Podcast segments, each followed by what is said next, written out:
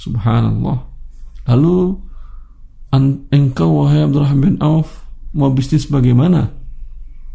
Datang tidak bawa apa-apa. Akan tetapi sejarah telah mencatat bahwa ketika beliau wafat, beliau adalah salah seorang sahabat Nabi sallallahu alaihi wasallam yang paling kaya. Yang kekayaannya diperkirakan kalau dengan emas per hari ini lebih dari tiga ton emas yang beliau miliki. tiga ton emas. Masya Allah. Ya, hitung angkanya, rupiahnya kalau untuk rupiahkan. Itu dia mulai dari nol. Bukan dari pinjaman halal. Bukan dari hibah warisan yang halal, bukan. Tapi dari seperti apa beliau mendapatkan permodalan? Sebagian para ulama seperti Abdur Razak dalam musannafnya, beliau meriwayatkan bahwa adalah Abdurrahman bin Auf, beliau datang ke pasar Madinah.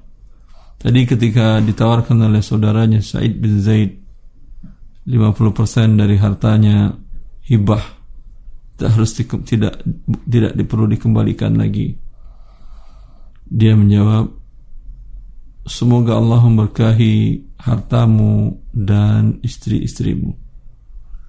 Dulluni ala suq, tunjukkan di mana pasar. Hah? Bukan pasar modal juga. Pasar dulu, masa dulu pasar tempat orang berdagang.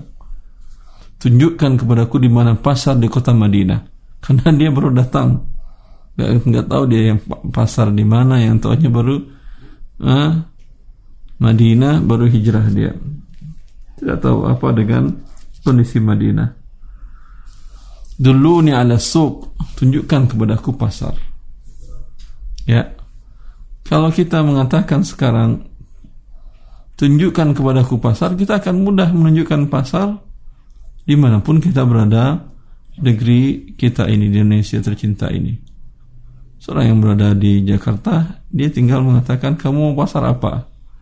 Mau pasar pakaian, mau pasar eh, pusat grosiran pakaian, mau pasar pusat grosir jam tangan, mau pusat grosir elektronik, mau pusat grosir makanan pokok, sembako, mau pusat grosiran hewan, ada semuanya.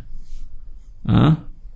Tapi tidak pernah ini mungkin diucapkan oleh para guru di kampus, para dosen di kampus, para guru di sekolahan, para ustadz di masjid, para tokoh di tengah-tengah masyarakat, untuk mengatakan kepada masyarakatnya, para dosen kepada para mahasiswanya, guru pada murid-muridnya, para ustadz di masjid kepada jamaahnya, cari rezeki Allah di tempatnya, itu di pasar. Ya, bahkan diajarkan hal yang tidak ada hubungannya dengan pasar. Di masa Umar pemerintahan Umar bin Khattab radhiyallahu anhu, ketika para sahabat Nabi sallallahu alaihi wasallam setelah wafatnya Rasulullah sallallahu alaihi wasallam, yaitu di masa pemerintahan Umar bin Khattab, banyak para sahabat Nabi sallallahu alaihi wasallam yang mulai meninggalkan aktivitas bisnis mereka, karena kebutuhan pokok hidup mereka sudah dicukupi oleh Baitul Mal. Di masa Abu Bakar, mereka diberikan oleh Abu Bakar yang dinamakan dengan ataya, yaitu reward dari dari Baitul Mal, dari negara, atas jasa-jasa mereka selama ini. Cukup untuk kebutuhan pokok mereka, berikan sembako dan biaya hidup. Maka mereka mulai meninggalkan aktivitas profesi mereka, sehingga pasar kemudian dikuasai oleh kaum muslimin yang baru masuk Islam. Karena ini sebuah sunnah kauniyah yang Allah ciptakan.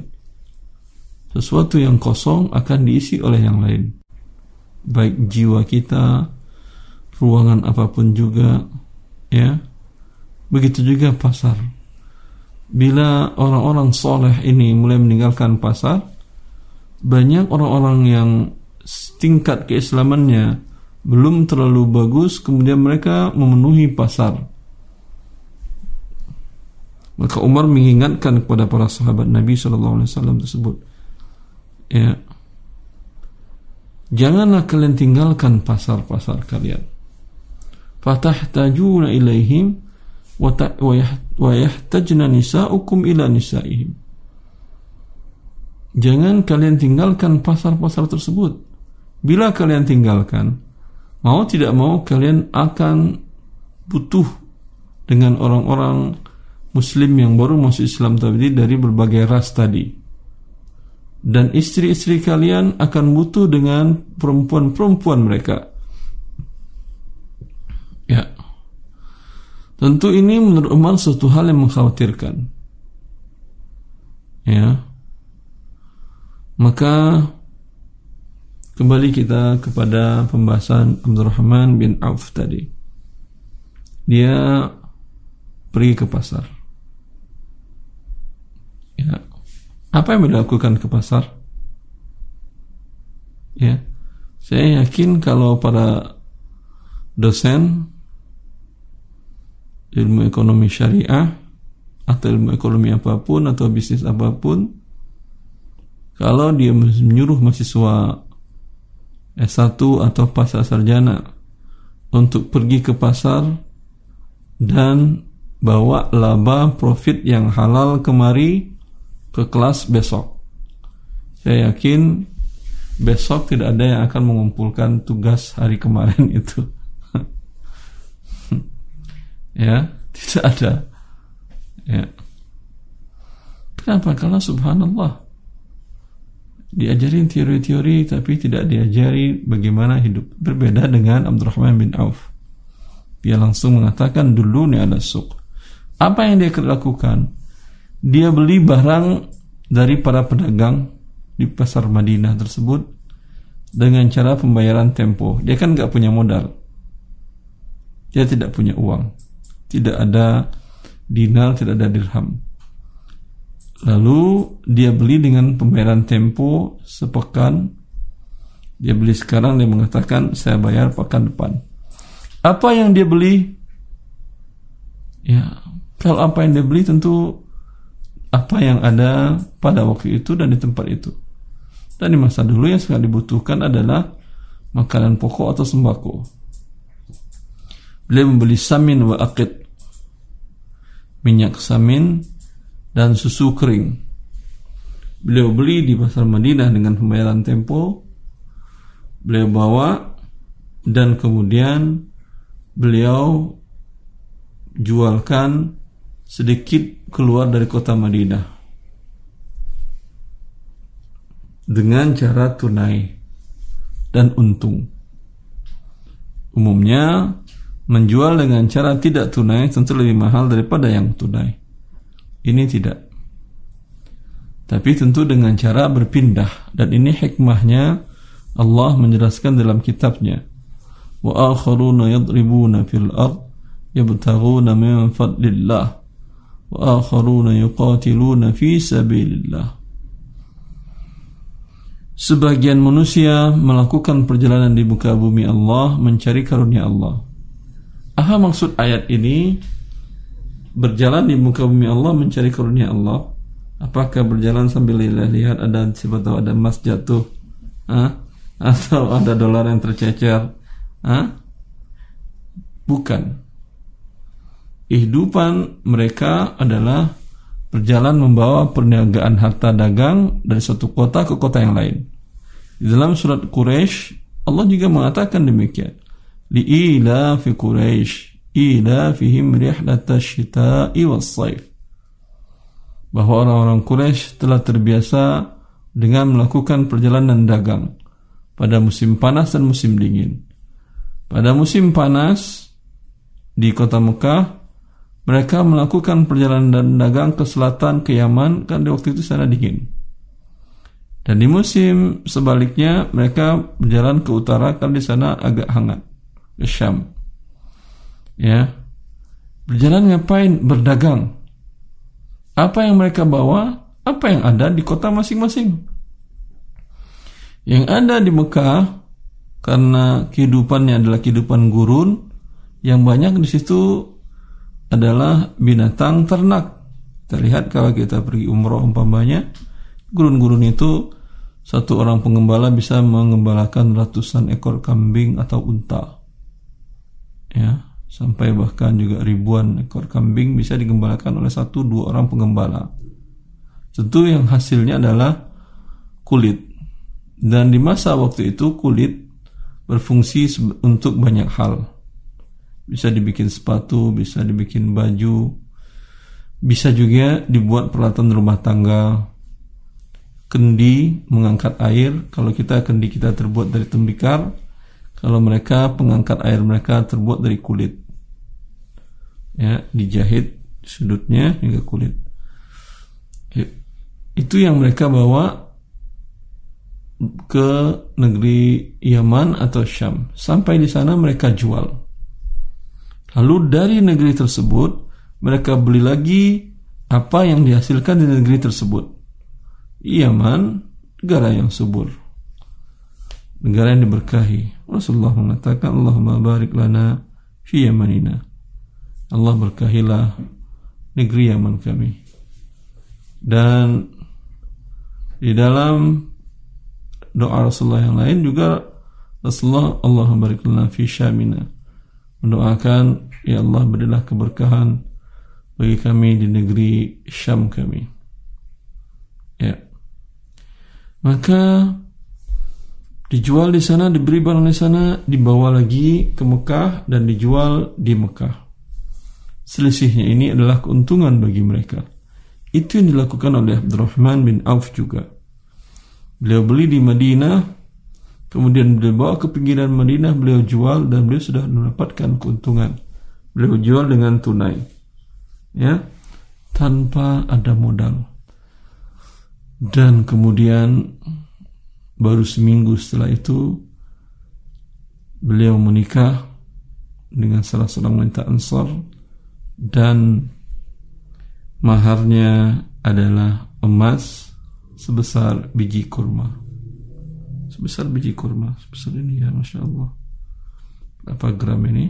Hitung-hitung aja lah. Ya, sudah bisa dah. Dan Rasulullah pun mengatakan, Aulim walau bisyah. Wahai Abdurrahman bin Auf, buatlah walimah, karena engkau baru mulai usaha nikah, engkau telah menikah, buatlah walimah walaupun hanya seekor unta saja yang engkau sembelih untuk walimah urus tadi. Begini ya ikhwani, sangat bisa. Kalau dikatakan itu kan di masa dahulu, Ustaz. Di masa dahulu, di masa sekarang, di masa yang akan datang, aturan yang dibuat, pembuatnya adalah Allah, pembuat langit dan bumi. Sesuatu yang ditentukan oleh Allah dan Rasulnya, dimanapun Anda, kapanpun juga, aturan ini bisa diterapkan. Ya, aturan yang Allah buat bukan di bumi ini, syariat Allah turunkan bukan untuk dilakukan oleh makhluk Allah yang ada di langitnya, para malaikat, bukan. Ini aturan Allah Azza wa Jalla buat untuk makhluknya yang ada di muka bumi, tentu sangat bisa dipraktekkan. Dan bahkan sebaliknya, bila seorang makhluk, seorang manusia tadi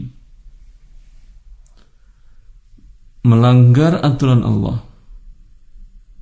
dalam mencari permodalannya, dia cari dengan melakukan riba.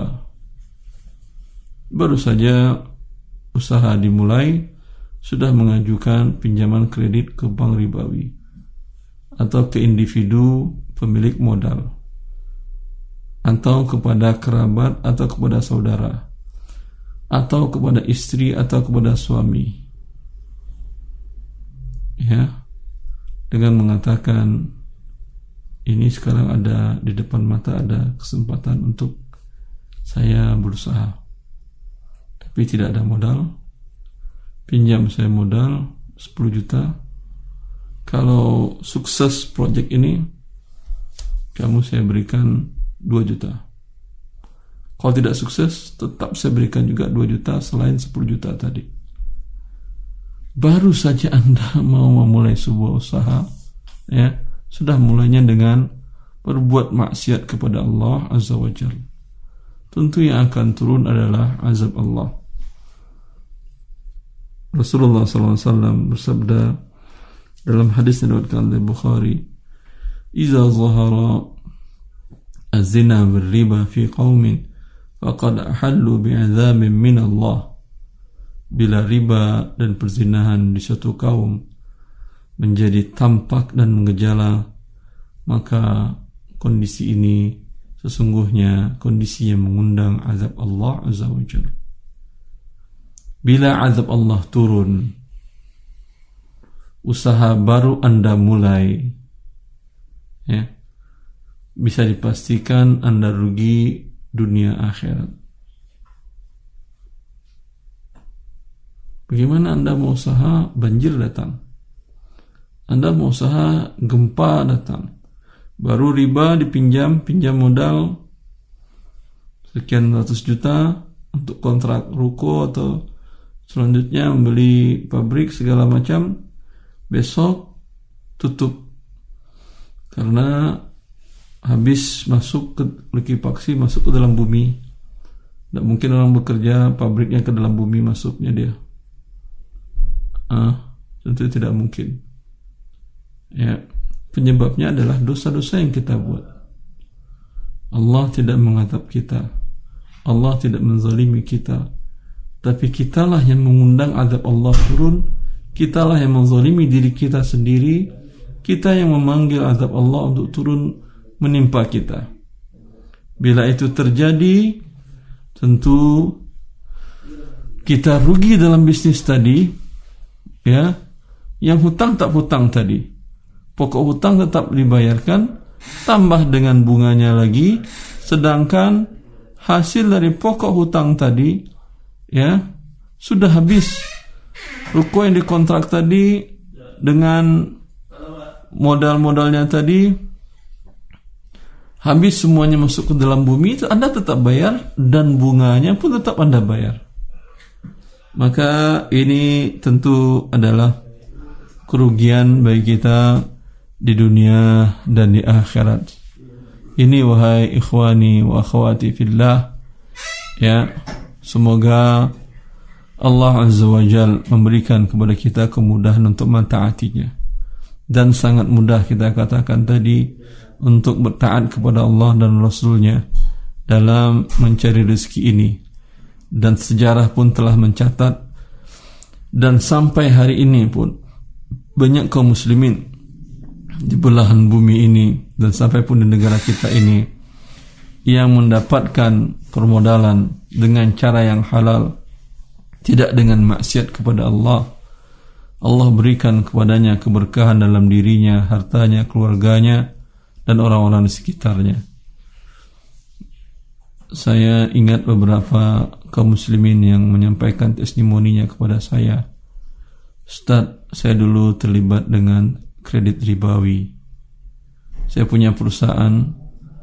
Setiap pertengahan bulan saya sudah pusing, ketakutan untuk tidak mampu membayar gaji-gaji karyawan. Sudah akhirnya saya cari pinjaman kredit riba ke sana, bank ini, bank itu, ya, terjebak dengan riba. Saya punya kartu kredit bank riba sekian jumlahnya di atas Uh, bilangan jari. Lalu suatu saat saya mendengar kajian tentang bahwa Allah murkai riba.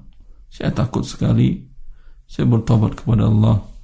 Semua kartu-kartu riba saya tutup, semua rekening riba saya tutup. Saya bertobat kepada Allah. Ustaz, ini testimoni dari saya. Mulai dari hari itu, setiap pertengahan bulan sampai akhir bulan, saya tidak pernah memikirkan kemana saya cari gaji karyawan saya. Dan ada dan tidak pernah terlambat gaji mereka.